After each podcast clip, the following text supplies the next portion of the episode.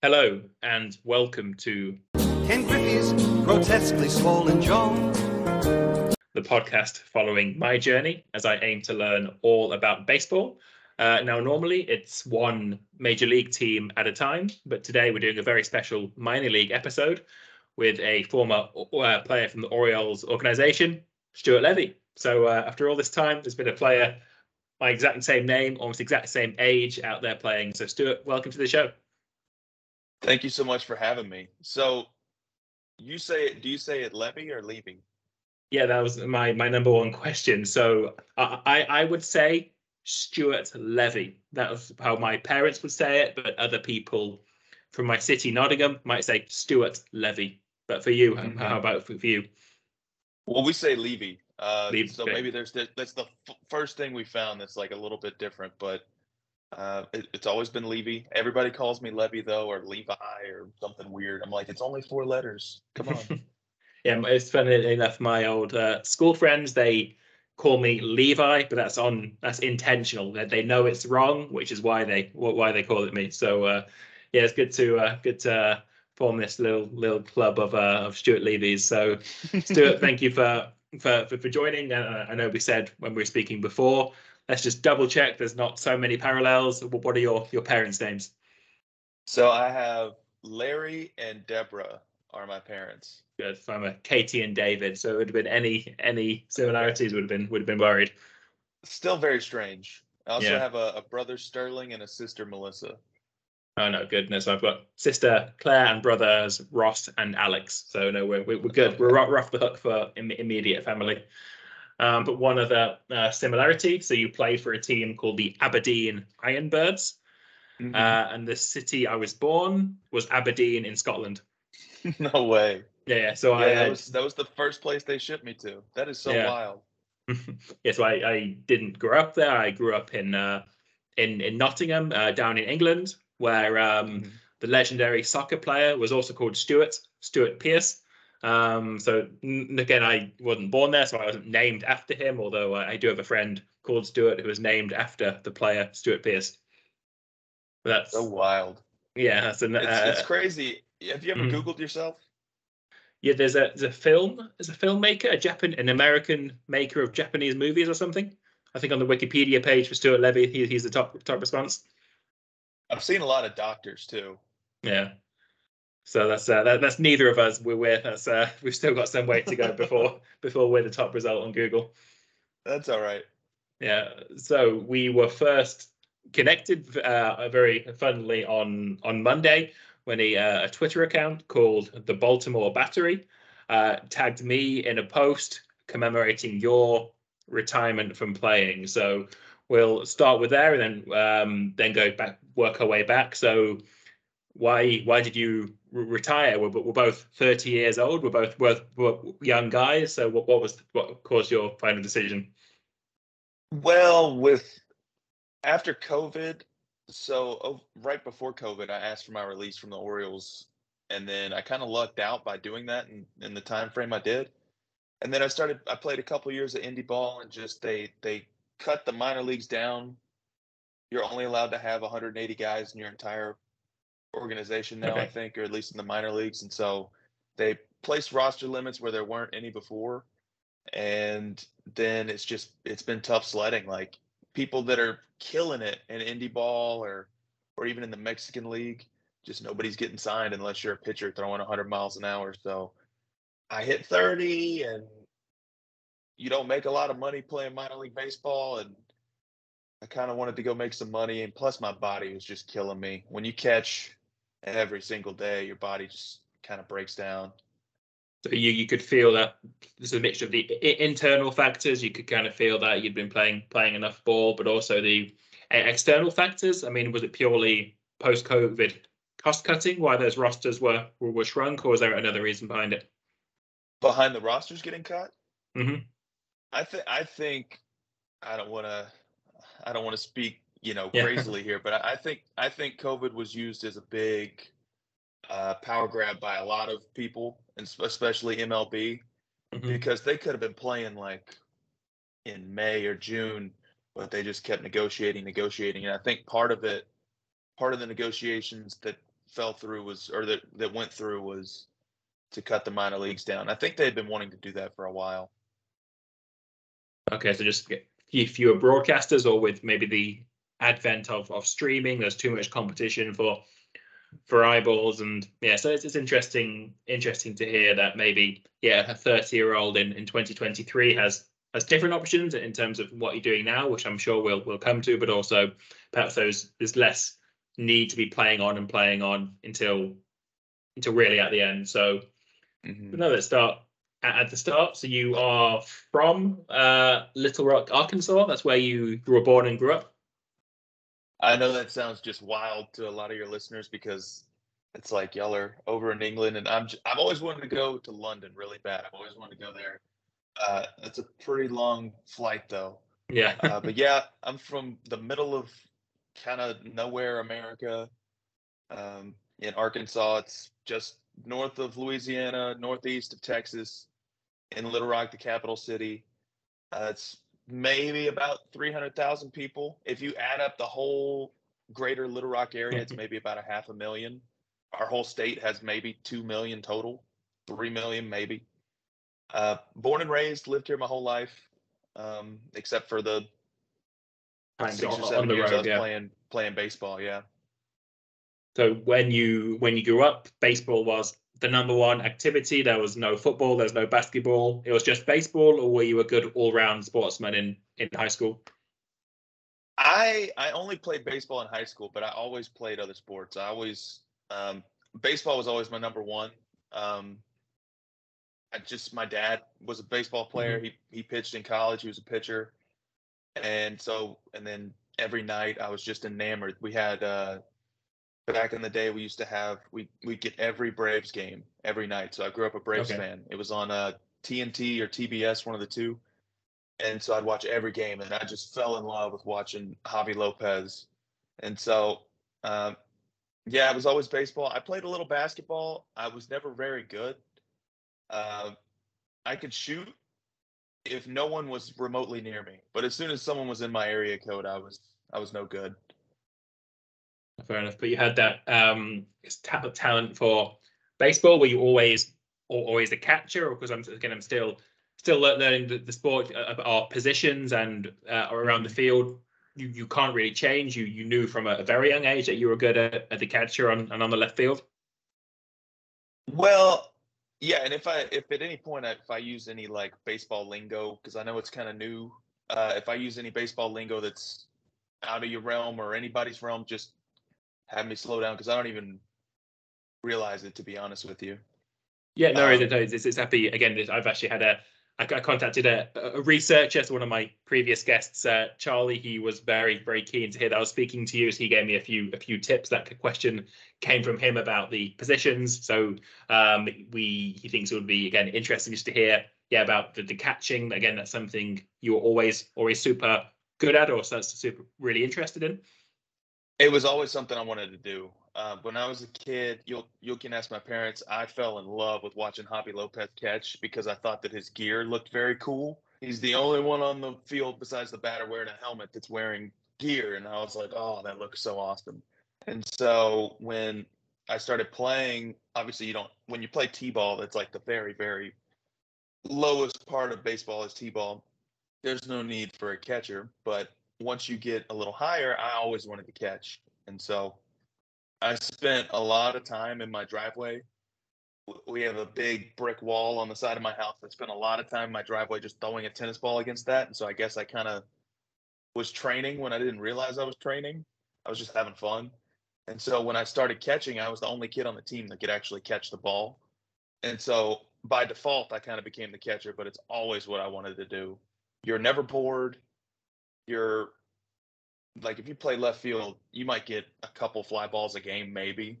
If you're catching, you're in every single pitch, and you are the only one that is facing that way while everybody else is facing you. You get to like see the whole field.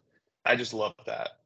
So you loved it. It's almost like maybe from again the, basketball background as well. So it's not just I guess standing in the line waiting for your turn to be at bat, being at the catcher, like you say. It's one of those few positions where you've got that full for full interest level. So um, throughout high school then? At what point did you know, or did you hope that you'd get a, a college scholarship to go to baseball? Were you even as a, a, junior in high school or a freshman? Were you on the team, or how did that part of your, your career work?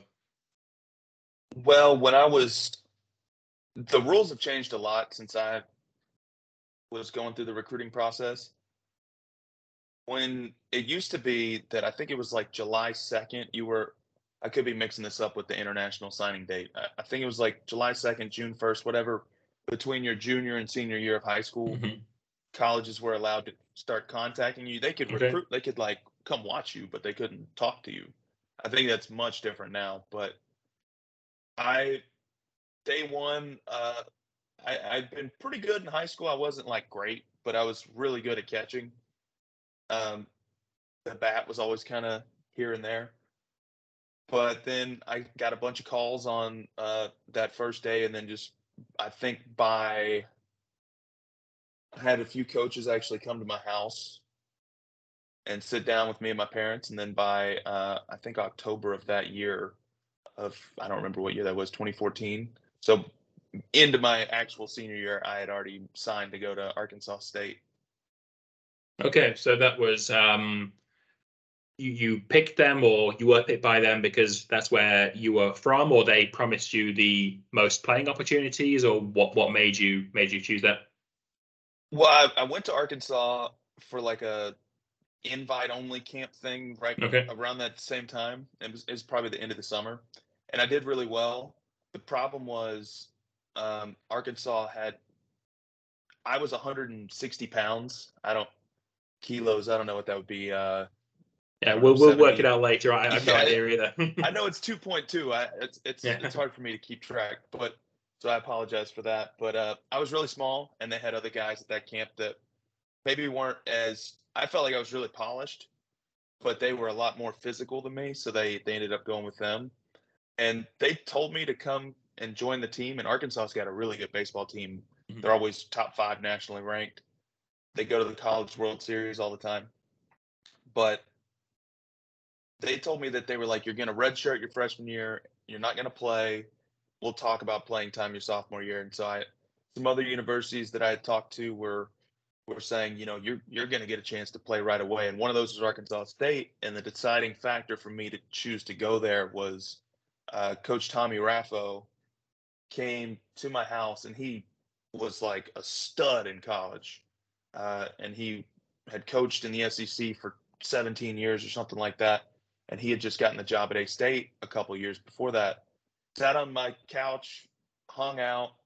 My mom made him some cake and stuff. It was she she went all out, and uh, I don't know. I just I just you know fell in love with the guy. He he he says the right things. He's one of the best human beings I've ever met. So that just kind of sold me right away. And he's he's still there now. So his he's still that, that legend of of Arkansas, still bringing through the next next generation of of Stuart Levy's. Oh yeah, I don't know about Stuart Levy's, but uh, yeah, he's definitely there. He's uh, I talked to him just a couple days ago. He's he's getting ready to. I think school starts here in a couple weeks, so I think they they start practicing usually about the second or third week of school. Okay, so he's still still still there, still still dedicated to to, to his craft. Um, so through college career, so you, and I said you were didn't play in in the freshman year, but but you eventually got in, in into the team. You had quite a successful college career. So how, how did the the draft, draft drafting work? Well, actually, I, I did start my freshman year. I started. Oh, sorry, I, I mm-hmm. started over over half the games. I don't remember the exact number. Yeah. Uh, it was definitely nerve wracking because you're 18 years old out, out there playing against grown men that are like 22, sometimes 23, 24, depending on if they've had injuries. Um, but college was an absolute blast. I mean, it it is a, a lot different from high school where it's just like, oh, you know, I play baseball and it's mm-hmm. just kind of something I do to where it's this is your entire life. You go to class and you go to practice. You wake up at 5 a.m. You go to weights you go to class, you go to practice, repeat it tomorrow every single day.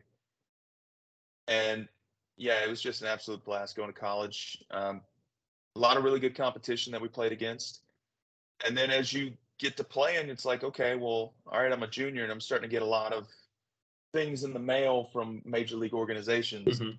And then you'll you'll turn around when you're like on deck and you're about to go hit and you see a bunch of people filming you and it's a little a little intimidating. Uh, I remember being at Houston State or what is it? No, Houston Baptist Okay. really cold. And I turned around and there was probably 25 scouts. I don't know if they were there for me, but they were there. And Yeah. they all have their phones up and they got these little cameras and they're filming you.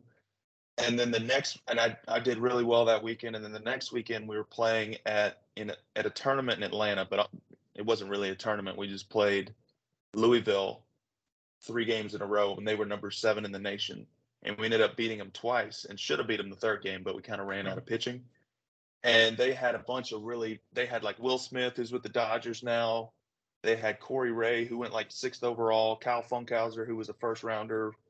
I think he might have dropped to the second round. I can't really remember because he turned it down. Like uh, uh, other well-known players who you were yeah, yeah. sorry, holding your own up against. Yeah. I did well, and there was there was at least thirty scouts there from Mhm. every single organization. Uh, cross checkers there, which is like a level above scouts. And so, eventually, after that, the floodgates kind of opened. Uh, but I didn't get drafted my junior year. It was really strange. Okay. So you, you're not allowed to get drafted until after your junior year Mhm. if you go to a four-year school. And so everybody was telling me, "Oh, you're going to get drafted. You're going to get drafted." And so I was really excited, and um, and it's a big difference between junior and senior year because if you go in your junior year, you have leverage, and you can say, "Oh, well, you're going to pay me what I think I'm worth, or I'm just going to go back to school." Well, when you're a senior, you have no leverage. They just like give you all or nothing by that time. Yeah. basically. Mhm. And so, um, my junior year, the draft day comes, and I don't go in the first 10 rounds, which I wasn't really expecting to, but I Mhm. had a good junior year. And then the day before the 10th round started, or the 11th round started, or like an hour before that, I should say, I get a call from a scout from the Orioles. And he says, Hey, will you take a little bit less money? And I wasn't asking for much in No. the grand scheme. And I was like, sure, I just I just want to play. And he was like, all right, we'll sit by the phone. We're about to take you between rounds 11 and 15. I was like, perfect. And I never heard from them again. Just Okay. didn't get drafted.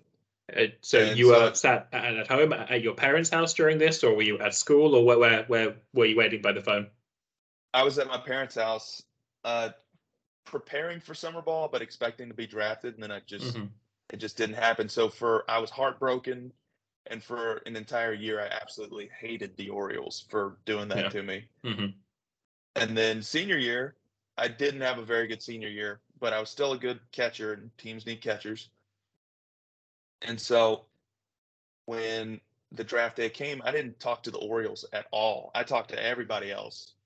I had sit down meetings. The, the Red Sox made me do some computer program where it shoots baseballs at you, and you have to click the space bar every time you Okay. think you're going to hit it, and then they move. And it, I guess I didn't do that well on that because they never called me again.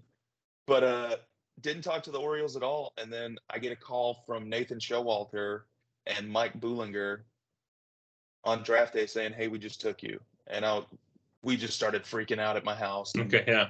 Had a little champagne and hmm kind of partied after that. It was a good time. And did they ever explain what had happened the previous year, or they still didn't mention it again? Why they sort of messed you around that previous year? I brought it up, but I never got a solid answer. I think it's it's tough in the draft room. I understand there's probably 30 people in there, 20 people in there, and they're all jockeying trying to get their guy. Yeah. And it ultimately comes down to you know who they just decide to go with. Who there's one guy that has the final say, and so he's the one making the final decision. I guess that maybe it was just as I said, there, said there's so many people recommending that they had their own own catcher from various corners of the country, and just yeah, I mean, for certainly from a, a decency point of view, that they could have could have rang you back, but yeah, I mean they they risked out on missing out for you, and they got you got you eventually that that following year. So, um, so this was I'm looking at your uh, baseball reference stats. This was the summer 2015 where this where you were drafted. Is is that right? 2015, yeah, it was a tough summer. Yeah. so then you, well, what happens immediately then? So you had the champagne and celebrating it in your parents' house, and then you had to travel to Baltimore the next day, or you were sent to some random affiliate in the other corner of the country. What is the the process from being drafted to actually next playing playing baseball? So I didn't hear from him for two or three days after that. So I was Okay. I kept checking Twitter, just like, did I actually get drafted? Did Yeah. I dream all of that? And so I remember I was at a stoplight driving, and I got a call from this super sweet lady that works for the Orioles. I hope she's still working there because she was the best. Her name is Maria. hmm But if you've ever met Maria, Maria whispers. She doesn't really talk very loud. and so I couldn't understand her. And so I just thought it was spam and just hung up on her. then they called back. Hey, Stuart. That's kind of how she talks. I, I love her to death. She was always super sweet to me, but she just doesn't speak very loudly, and I don't hear that well. I guess it's from being close to bats hmm hitting balls right next to my head, you know. But um, then she said, "Okay, well, you're going to be on a flight tomorrow to Aberdeen. Yeah. Uh, you're going to land in Baltimore, and then we're going to take you to Aberdeen." And when I landed, my it was only two of us, in, or three of us in the car, and it was me and another catcher, Jerry McClanahan, and then Cedric Mullins. And we all got in the car. We don't know who each other are. We don't know anything about each other. It's just like, hey, we're on the same team now.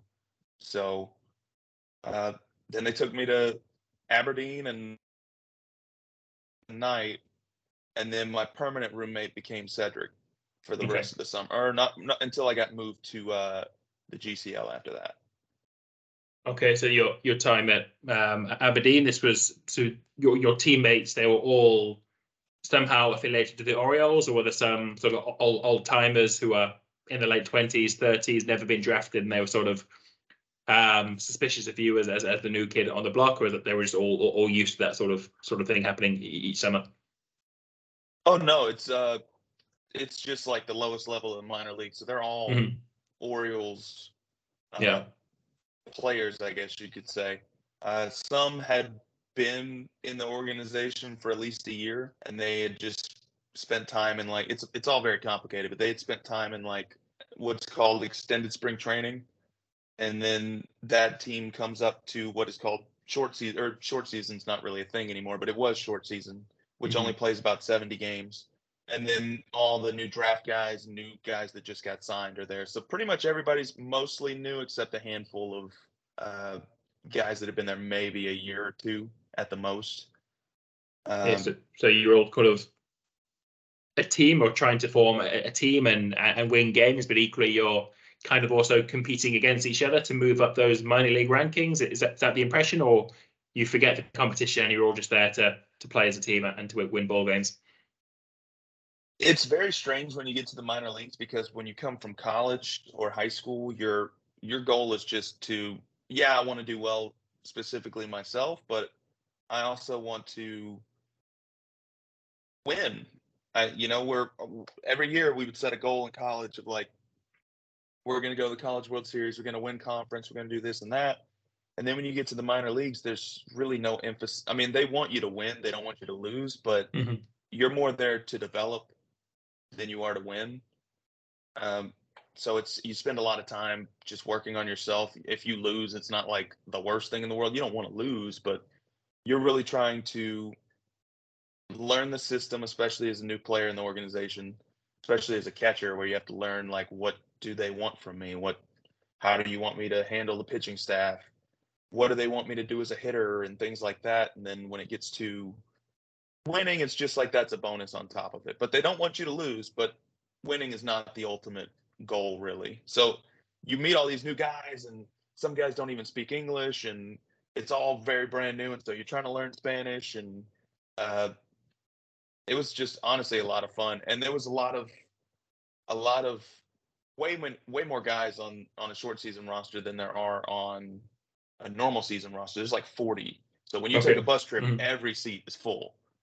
And actually, a lot of my best friends in the world I met on that team. In fact, I just went to one of my teammates' weddings in New York City about a month ago. Steve Laurino just got married up there, and I met him on that team.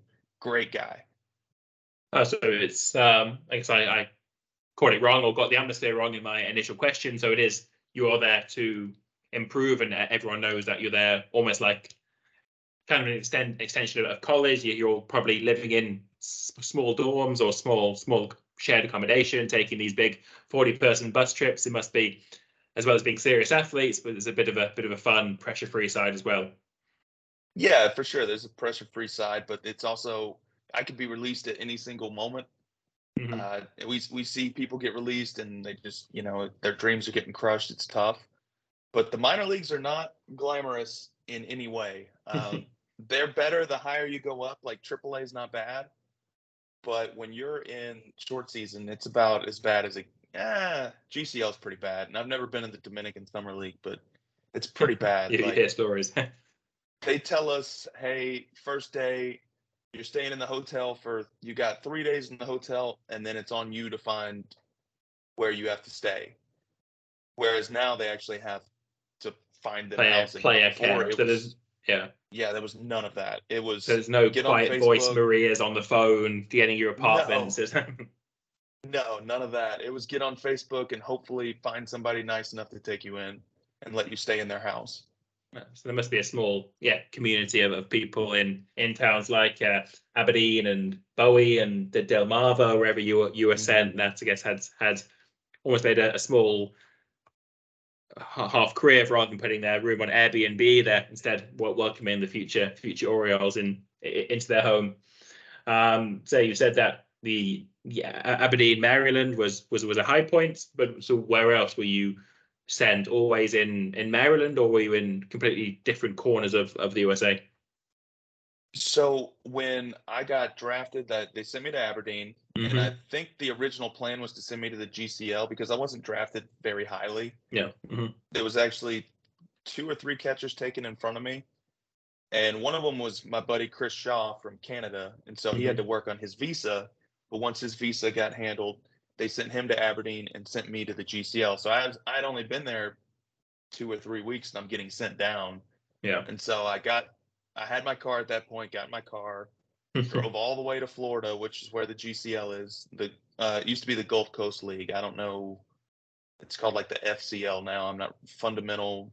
I'm not really sure what it is, but uh, I, I, cried the whole way because I'm like, I'm already getting demoted. I haven't been here. What did I do wrong? But it actually ended up being probably the best thing for me because I got to go down there where there's the GCL is absolute baseball hell if you talk to anybody that's ever played in the GCL, it is hell. It's cool because you're playing professional baseball, mm-hmm. but you're making three hundred dollars, maybe six hundred dollars a month. Uh, you're playing day games in Florida in July when it's 95 degrees and yeah, great temperatures, humidity. Yeah. Every game by about the third inning, I thought I was going to pass out, hmm. and that's that's not a joke at all. I thought about every game about going to my manager and being like, I, I think I'm going to have a heat stroke. But I'd always kind of stick it out and I never pulled myself out of the game. But it built a lot of character. I got to focus mainly on baseball because there's really nothing else to do. You go to the hotel and you go to play baseball. There's nothing else. Sarasota is a really cool town, but I mean, you're there to play baseball. You're not there to party or anything. And I got to work on my hitting, and I, I got to work with uh, this one hitting coach named Milt May, who played with the Pirates back in the day. And working with him every single day got me so much better. And honestly, I could have been released if it weren't for Milt May because I was not doing well when I got there. And then he just made it very simple. And we worked on it all the time, spent a lot of time with a lot of his time with me, and got me right. So it, it turned out to be a blessing. Yeah, it certainly sounds as you said, with those crazy temperatures, and I guess uh, playing in front of very few fans or not so many fans who are able to withstand that heat unless there were literally zero, zero fans. There, mm-hmm. there would be like some firemen that would come by on their uh, lunch break. Okay, that was about it. Like two or three. Yeah. But, uh, but at least you had had Milt, available to, as I said, you've only now got positive things to, to look back on. It almost made you at, at that time time of your career. But as you said, the the sooner you can get out of there, they're the better. But someone like Milt as, as a coach, he is there because he is good at coaching young prospects, or he himself as a coach was trying to get up the leagues as, as soon as possible. What what would his his aims have been? You can kind of feel that out with some coaches of whether they're there to advance themselves or advance you. And Milt was definitely there to advance you. Uh, he had Mhm. played, I don't know how many years in the big leagues, won a World Series with the Pirates. He just, he lived down the street in Bradenton, right down the street from Sarasota, and just, he loved baseball. He, he loves working on his farm and he loves talking hitting. So, uh, Milt really helped me out and got me hitting well. And then as the season went on, uh, I thought I was done. I, GCL ends much earlier than all the the Mhm. other full season teams, and so I think it was like my last day or second to last day. They called me in, and I'm like, oh no, I'm getting released because every time you get called in, it's usually not Yeah. good. Mhm. And they called me in and they said, hey, Austin Wynns got hurt in high A. I think he rolled his ankle or something you're Mhm. going to high A. And so when I went to high A, which was in, uh, they sent me straight, they were on the road. They were playing in North Carolina. I'm trying to remember the city. Um, I'm blanking on the city, but it was a really nice ballpark. It Mhm. was the Winston, Winston-Salem, Winston-Salem Dash. Super nice ballpark, like 5,000 people there the first night. And it was a night game. And so it was like, oh, finally, this is what real baseball feels like. And I ended up doing really well. And that kind of boosted me on to yeah. sticking around a little longer in the organization. So I think we said so you were eventually with the Orioles for four seasons, so right up until the end of 2019. So so what 16, 17, four and a half years, five and a half years you were officially an Oriole. Mm-hmm. So yes, sir. so that works every spring you would be with what 100 other players 180 other players all at the same spring training or you were spring training already in the individual affiliate teams how does that that, that part of it work It's you do get brought down to Florida. I think it started every year around uh, Valentine's Day mm-hmm. was usually the first day of camp. If you were, uh, you could go to early camp, which was usually two weeks before that, and just kind of get a head start. Mm-hmm. and, and they just would select people to do that. I was fortunate enough to get to do that every year. Uh, but I was really close um, with my farm director, who's like the boss of the entire minor leagues. Yeah. His name was Brian Graham, and we kind of just became friends, and and he trusted me, um, and he really helped me out a ton because I think it was like January eighth of my first off season. He called me and said, "Do you want to go to Florida right now?" And I was like, okay "I'm sitting in Arkansas and there's ice on the ground everywhere." And I was like, "Absolutely, I want to go to Florida. It's it's like 75 degrees down there right now. It's like 25 here." mm-hmm. So I jumped in the car, went down there, and I got to do that every year where they would just put me in a hotel room. And my job was to just be there two months early, really a month and a half early, and catch the big leaguers that live there. And it was like Okay. uh, Chris Tillman, Zach Britton, a couple other guys. I think Brad Brach showed up. Guys that were like big time Oriole names, big time names just in baseball. And being around them really helped me out to know like, oh wow, I think I can play at this level. And getting to catch Zach Britton, who was just like a magician with a baseball. Um, so then every year I got to do that, and then go to early camp, and then spring training. Yeah, there's like a hundred or so people, 120, and it's I think there's like 60 invited to big league camp. There's big league Mhm. camp and then there's minor league camp. Big league camp, 60 people or so. Minor league camp about 100, maybe 120. Long guys get cut from big league Yep, camp and get mhm. sent down to minor league camp. But when you're in minor league camp, yeah, it's it you're based on levels, but it's kind of based on what level they think you're gonna go to, and you could do worse and they send you back to where you were, or do better and they send you back to where you're gonna go. Uh, but it's usually four teams because there's four.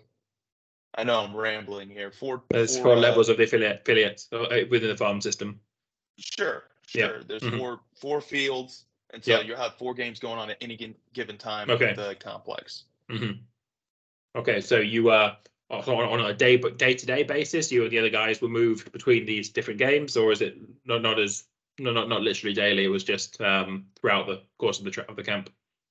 It could be daily. Mhm. It could be most of the time.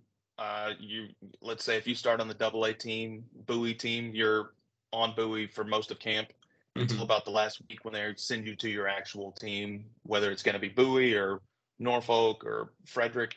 But there's also a chance that hey, it's early in camp, so and so Matt Wieters or somebody is Mhm. sick and or is banged up and just needs a day. You're going up to big league camp, and it was like a big deal with the Orioles Yeah. because our big league camp is here, and our major league camp is about five miles away in Sarasota. So you had to jump in the car and go over there, and there's media everywhere taking pictures and stuff. And you get to live like a big leaguer. And life as a big leaguer is much nicer than life as a minor leaguer in terms of literally everything. The food they had was much better. our our food over at minor league camp was like runny eggs and burnt bacon and you know burnt toast. and big league camp they had chefs that would you walk up there and they just say what do you want you could say sushi and they'd be like all right give me a little bit they come back with sushi it's just it's two different worlds Yeah, so the having seen that that taste of of the high life during spring training, did you ever have the feeling that one year would be be your year, or did you ever feel that there were a player who you you felt you should have been selected uh, he- he- head of, or how, how would you now look back on your on your career in the, in those spring trainings? I think you you made it to AAA um 2018. It's looking like you got into just that. Was that again? Do you feel hard done by, or what- what's your sort of take objective take on your careers as far as you can give one? i feel like 2017 was kind of my year Mhm. i i made the high a team for the first time uh, as an opening day roster we were stacked we had just trying to think of the roster we had Laurino at 1st Your Mhm. mean Mercedes was our DH. Uh, Drew Turbin, Ryan Mountcastle was our shortstop. Our third baseman was Jomar Reyes, who was like a big time prospect. Adamar Rafaela. We had a bunch of prospects in the pen. Uh, Randy Gassaway. Uh, I'm trying to think. I don't want to leave anybody out. Alex Murphy. We were just like built to score a ton of Yeah. runs. Mhm. And so we were really confident, and we did. We scored a ton of runs. We were in first place, and I was doing really well. I was probably on pace to be an all star that year. And then on May, I'm trying to think. So Easter Sunday, we're playing in Carolina, the Carolina Mudcats at North Carolina, and it's a day game because it's Mhm. Easter. And they have all these signs on their wall. It's a black wall, but they have a bunch of white signs. This guy was throwing like three quarters, which means he's just throwing from over here instead of like way up top. And I just never saw it, and it hit me right in the face Oh, okay. about about 91. hmm And luckily, I don't know how, but I didn't break any teeth. I didn't break any bones. Didn't get concussion or anything like that. So I was like, ooh, dodged a bullet there. But then on May 17th of that year, I was on base a lot. I was I was red hot. Mm-hmm. And so I was doing a lot of sliding and I developed this huge uh, strawberry on my leg. I still have a scar. It's about that big. And so every time I would slide, it was just excruciating pain. yeah. And so I had hit a home run this game. I had another base hit. I walked, and so I'm on first. My buddy Steve Laurino hits a ball about 110 miles an hour at the shortstop ground ball. It's going to be a double play.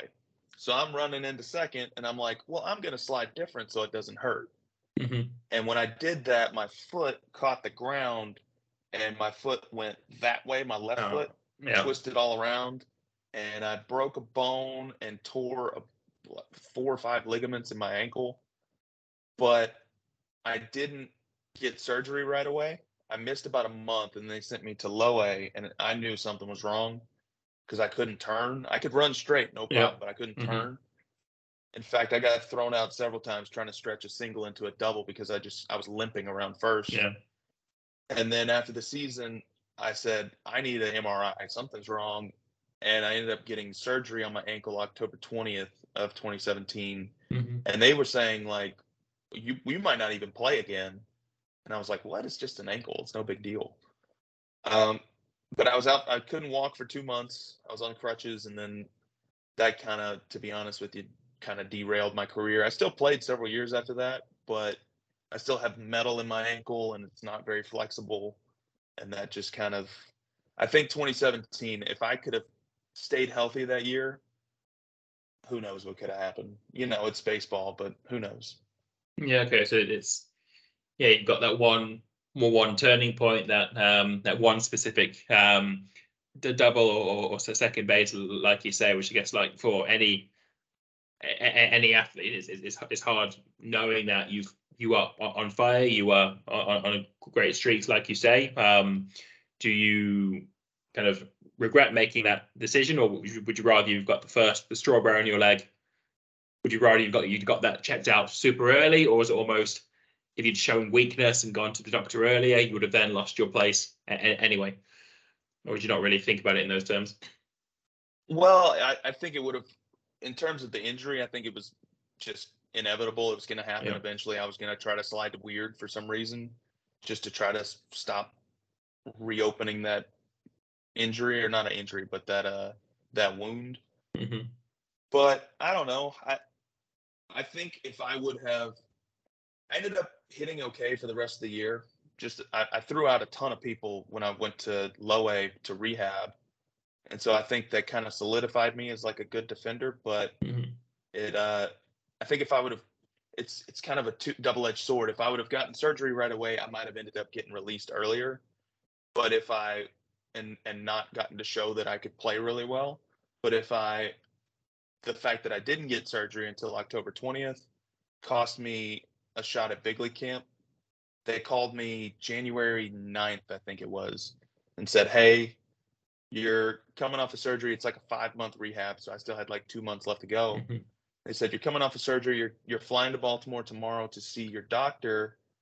And if you if it goes well, then you're going to be invited to big league camp, which is a huge deal because you get to be around the big league coaches every day. They get to see you in action. The pay is much better. In minor league spring training, you don't get paid at all Okay. during spring So training. you're just there for get- the experience, or you get your food and your runny eggs and burnt bacon, but you're just there to to train. Yeah, it's in fact there that lawsuit got settled because of that because we weren't getting paid and we had to be there. Mhm. So um, you you actually get. I still think you don't get paid in spring training as a big leaguer, but you, for instance, if you're in minor league camp, you get $140 for the week, and that's Okay. your meal money. So $20 a day is your meal Yep. money, which doesn't go very far. No. And then if you're in big league camp, you get about $150 a day for food. And so, and it's all cash. And Yeah. They just hand you a, a envelope with like a thousand dollars in it for the week. So it's a big deal that I was like, I get to go. And then I went to the doctor. He didn't x-ray me or anything. He just said, no, you're not going. And so that was kind of crushing. But it is what Yeah. it is. Mhm. Let's do it after the Orioles then. So you had a couple of years in the independent leagues. How did how did that work out? That was how do you join an independent league, and what are the difference perhaps from from the farm systems? it's it's a very very different uh Mhm. feel it's very different honestly it was a lot it was a lot more fun in a sense Mhm. so what happened was in 2019 i had a really good year but i just never played but Yeah. I, when i play i was i was hitting homers and catching well but we had like five catchers in double a and only one played and his name's carlos perez he's in the big leagues right now and he deserves it he is like an absolute stud but uh and then I, I noticed we drafted Adley Rutschman that year, and so I was Mhm. like, okay, well he's he's gonna start making his way up north and moving through the system. I'm gonna end up sitting behind him, so I just said, why don't you, why don't y'all just go ahead and release me? I I want to take my chances elsewhere and see if I can maybe sign with another team or maybe even go to indie ball. So then COVID happened, and I was like, Mhm. oh wow, this is a terrible time. And I ended up going just before COVID to a tryout in Florida for indie ball because there was major league scouts there, and I was like, oh, this will be a good idea. Mhm. And I ended up getting signed by the High Point Rockers of the Atlantic League, which is like the top league of indie ball. It's basically like double A or triple A baseball. Mhm. And I got signed by Billy Horn and and Billy Horn is the absolute man. I mean, if without him, I probably would have just been done with baseball then. But fortunately, Billy saw me and and he was running that whole tryout thing and it went Mhm. well and uh then but yeah, to to get back to your question, indie ball is is is much different. It's everybody has been humbled because you're no longer an affiliated ball. Uh, you are making uh, probably about the same amount of money you'd make in in double A, which is not much, maybe about a I don't know, two thousand dollars a month, maybe less. Yeah. And just enough to be broke. And you're you're playing every day in front of like sometimes it could be really good crowds, sometimes it could be no crowds, but it's kind of the same in the minor leagues. But everybody there, the one thing I noticed is everybody gets along because they're all hungry. You're all in the same boat. You all have a goal of getting back to affiliated ball. And Yep. so you're not there if you don't love baseball. And actually, I had a great time in indie ball. It might have been the most fun I ever had playing professional baseball. I played with the High Point Rockers, played with some really, really good guys that I'm still friends with today. And then after that season, I signed with the Gastonia Honey Hunters, which are actually the rival of Okay. the High Point Rockers. They're in the same Mhm. state. They're only separated by about an hour and a half. And that was 2022 was the most fun I've ever had playing baseball, like hands down. Great group of guys. We had the most fun every day on the field, off the field. We were so cohesive and we were really good. We just killed everybody. And we just got cold at the wrong time. Yeah. We were a game away from making the finals of the playoffs and just lost it. But um, after that, after 2022 and having such a good time, and there was just not many opportunities, I was like, I'm not going to be on a team that's more fun than this. And I don't think I'm getting signed. So I think it's time I need to start looking at other options and probably retire. Yeah, so it sounds like yeah, things worked out in or at least in, in the right order. So finishing on on that high point of that, that super fun fun season in in Gastonia or the super fun two seasons in in the Atlantic League. It sounds like a a great way to to wind down. And uh, as you say, I think it is. When I was doing, doing the research with, with Charlie, we said there are some players that can get back into um, the, the the major league system from from from the Atlantic League. But if it's if you're there for fun and if you've had had the time, maybe it's time time to head out. So what what are you spending your time doing now? Did you what was your major in college, or what did you do in your off season? Did you build a, a side career, or what, what, what what's your current current work life looking like? Well, I am. Uh, I'm getting really into golf. Mhm. I absolutely love golf. In fact, before uh, before we got on this this Teams call, I was watching golf. I should have Okay. been working, but I was actually watching golf. Um, but so I'm trying to get good at that. You'd think that swinging a baseball bat all the time would make you good at swinging a golf club. It really doesn't. A lot more feel in golf. Uh, I've started selling insurance. So if you're in, if you're in Arkansas and you're listening to this and you need home and auto insurance, I'm selling insurance now. So it's your guy, yeah. Yeah, I can I can get you a better rate than what you're paying. I can probably I can almost guarantee that. Uh, but I'm also I'm giving lessons at a place called Performance down the street, Mhm. and it's run by a guy that has about seven years in the big leagues named Dustin Moseley, and he just does everything the right way. Uh, he's all about hard work and showing up on time and making sure you're taking care of your body and getting good grades so that you can get a scholarship, and uh, trying to teach kids to not only be good at baseball and softball, but just be good people. And so I really enjoy my work there. I'm there four or five days a week, um, giving lessons, teaching catching, teaching hitting, working with camps. Uh, other than that, me and my girlfriend just my girlfriend Cassidy, we just uh, we got a puppy, and so that's taken up a lot of our time. But life is definitely weird without baseball, but it's kind of nice to not have the stress that goes along with it and the the physical toll. To be honest with you, I down love- the country and up and down the, the leagues. Yeah. Yeah, the bus rides, Mhm. They are miserable. You're getting in at 5, 6 a.m. sometimes after a 10 hour bus ride and making very little money. And so you're eating at, you know, not the best places. And so you're always feeling bad. And, plus, catching is just very demanding on your body. Yeah. Ba- baseball, your life in baseball. You said you're working with with these kids in in the camps with with Dustin. But are you are you watching the game? Do you do you tune into the Orioles, or are you back to your childhood love of the Braves, or what's your current relationship with with the professional leagues? Honestly, I was gonna say I think my favorite team right now and has been for the last couple of years has been the Blue Jays. I've watched Nice. a lot of Blue Mhm. Jays games. Uh, they're just really exciting. They just need to get better pitching. Yes. You know, Jose Berrios, man. I don't understand how he gets hit with the stuff he has because he's the nastiest guy in the big leagues, but he's been getting hit. I don't know why, but their offense is just explosive. I love watching Vladdy Jr. and Bo Bichette hit Definitely. and even Espinal. I love watching Espinal hit. Um, but no, it's it's fun to, to do those camps. I've actually I was really worried about what I was going to do after baseball because Mhm. I majored in exercise science in college, but I had no desire to do anything like that.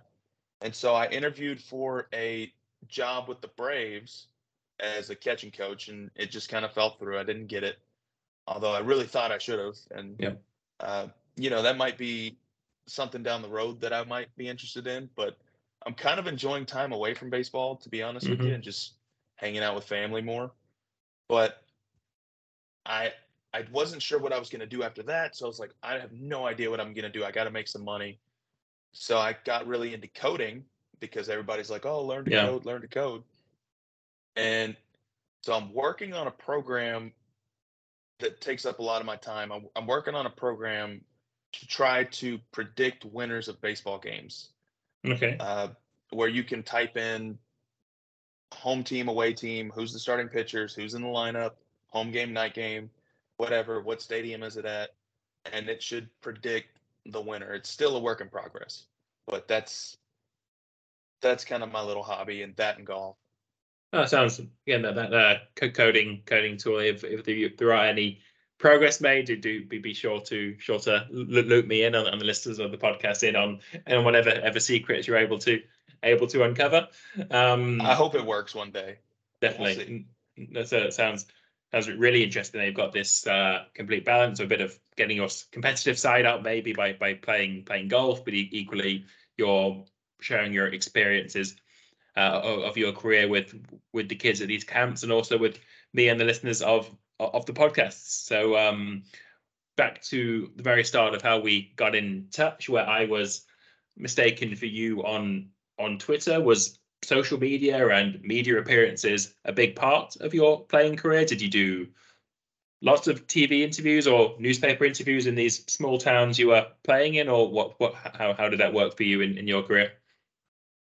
It's pretty rare to get interviews. You uh, if you're if you're just a guy like me who wasn't a high rounder that got a lot of money, you'll get interviewed maybe let's say you had a really good game a few days ago, they might interview you Yeah. today, the the radio guy for your local team. Mhm. But if you're like a first rounder, let's say like a, a DL Hall or a Jason, uh, or not, who, who am I thinking of? DL Hall or Adley Rutschman or guys like that, uh, they're getting interviewed all day, every day. I don't Yep. know how they do it, how they deal with it, the scrutiny and and all that. So I guess it was kind of a blessing in disguise. I, I don't know. It's a blessing in disguise to not be a first rounder because then you have to put up with all the tertiary things that come with it. But it wasn't too bad, to be honest. Uh, So it wasn't. But did you enjoy that that side of it? I mean, did were you ever recognized while while out on the street in in, in Aberdeen or in uh, Gastonia? Definitely not. I, Okay. I'm, I'm not really a go out type of person anyway. Mhm. I, I kind of just enjoy staying at home and especially after a hot game, you just kind of want to lay in bed and stare at the ceiling.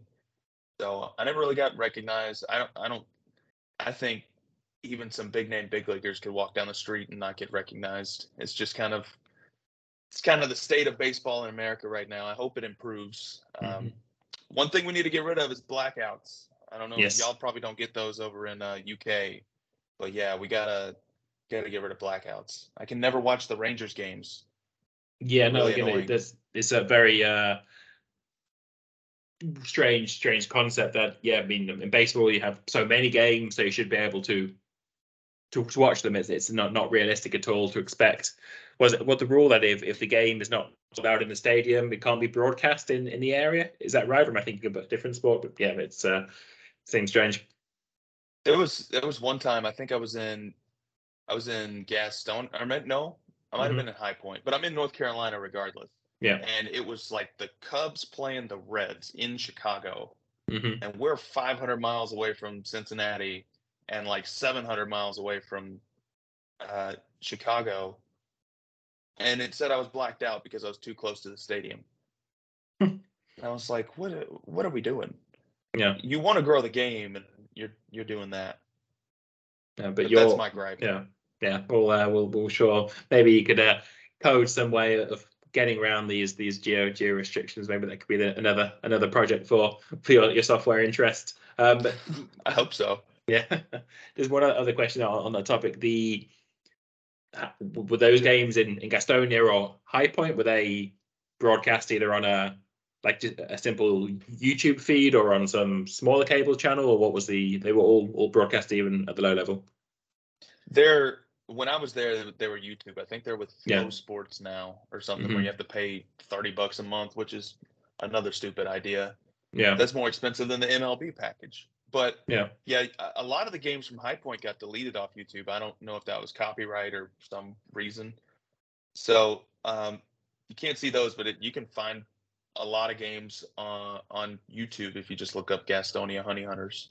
Yeah, no, we'll be sure to sure to post some of those in the episode description. So, Stuart, it's been absolutely fantastic talking to you, and we can certainly uh, have an, another chat uh, another time. I'm sure you've got a huge a huge baseball knowledge, so thank you very much for for your time uh, today or this afternoon, as it is for you. Um, so back to the social media. So you are Stuart underscore Levy Levy on Instagram. On That's how where we can find yes. you. Yeah. So that, that's And me on Twitter, but you're on Instagram. And yeah, I, I don't I don't really use Twitter too much or X, Mhm. whatever it is now. Yeah. Uh, but yeah, Instagram is Stuart underscore Levy and just Stuart Levy. Yeah. It was so wonderful meeting another Stuart out there, and Definitely. thank you so much for having me. I really appreciate it. I'd love to come back. You can find the podcast at Swollen Jaw Pod, and please remember to share and review so that other baseball fans can find us. Please get in touch if you have a story, idea, or suggestion about your team that I need to know about, and tune in next week to hear more about my journey into baseball.